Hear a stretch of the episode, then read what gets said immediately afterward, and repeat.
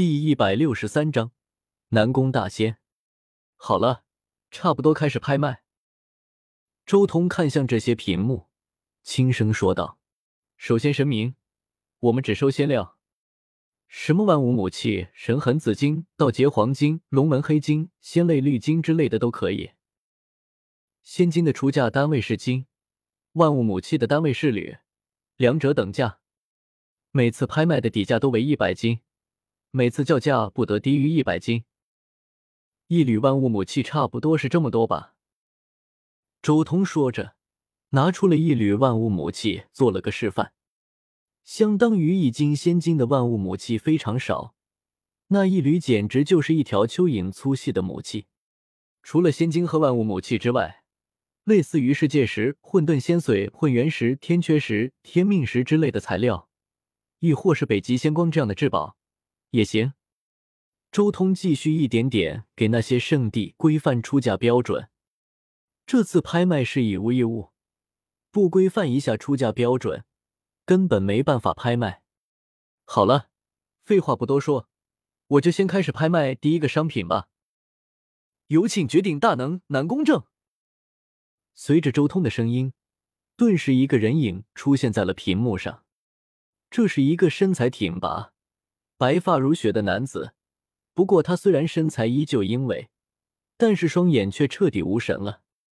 传说中的人族大能南宫正，修炼长生诀，以草木为家，以鲜花充饥，身边从不离植物。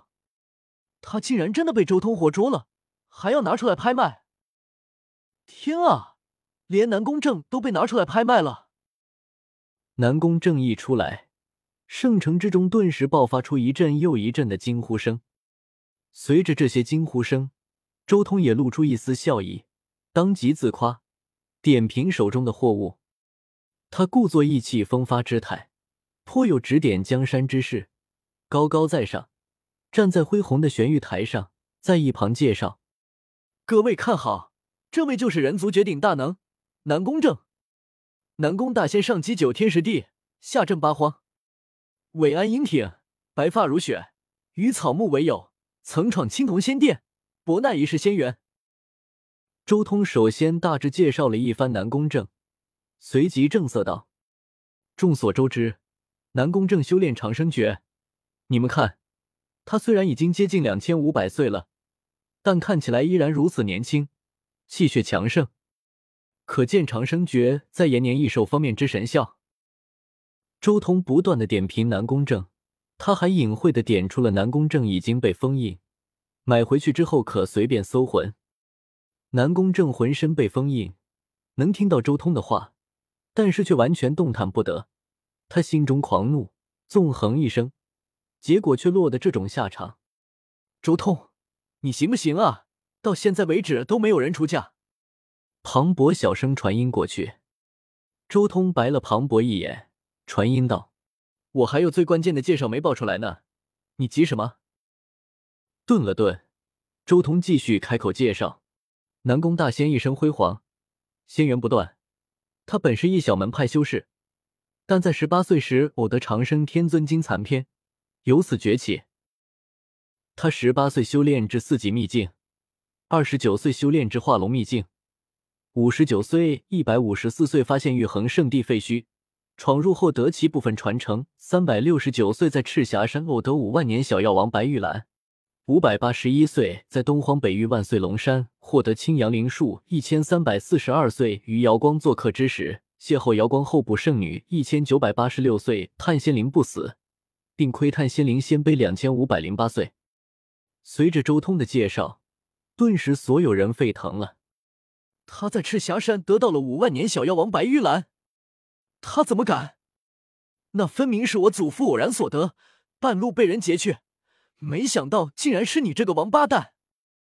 好，好，好，好你个南宫正，老夫视你为挚友，你竟然偷了老夫的凤凰草，这株凤凰草，老夫找了八百年才找到，竟然被你偷走！原来当年的瑶光候补圣女，竟然和南宫正还有这样一段事情，哈哈哈！瑶光圣地还真是宝地啊！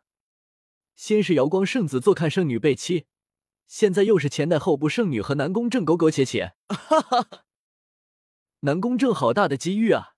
学过长生天尊的经，去过仙灵不死，还看到了仙灵的一块仙碑，在青铜仙殿听到了狠人大帝部分经，难怪区区人族凡体都能活那么长。逆天的机缘，难怪敢博一世仙。我要了，我出一百斤黄血赤金。这时候有人叫价了，开口的是瑶光圣地，那位长老的声音还带着一丝愤怒。咦？这不是瑶光的白玄太上长老吗？我知道了，白玄太上长老的老婆正是当年瑶光的候补圣女。如果周通没有乱说的话，似乎和南宫正。无数吃瓜群众纷纷议论，而随着这些议论，瑶光的白玄太上长老脸色彻底黑了。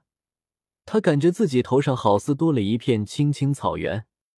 我出两百斤龙纹黑金。三百斤仙泪绿金，四百缕玄黄母器。很快，叫价之声此起彼伏，南宫正的价格也在不断的攀升。他身上的金秘术都价值连城，更何况他身上那些经历，肯定有人想要好好感谢一番。瑶光圣地出价两千斤黄血赤金，还有人更高吗？周通连续问了三遍。底下顿时鸦雀无声，有购买力的基本上都是那些圣地，他们多少万年的积累，这才有了那些至宝。成交，先款后货。周通手臂一挥，直接定了下来。很快，玄玉台上光芒闪烁，一块黄血赤金顿时浮现在所有人眼前。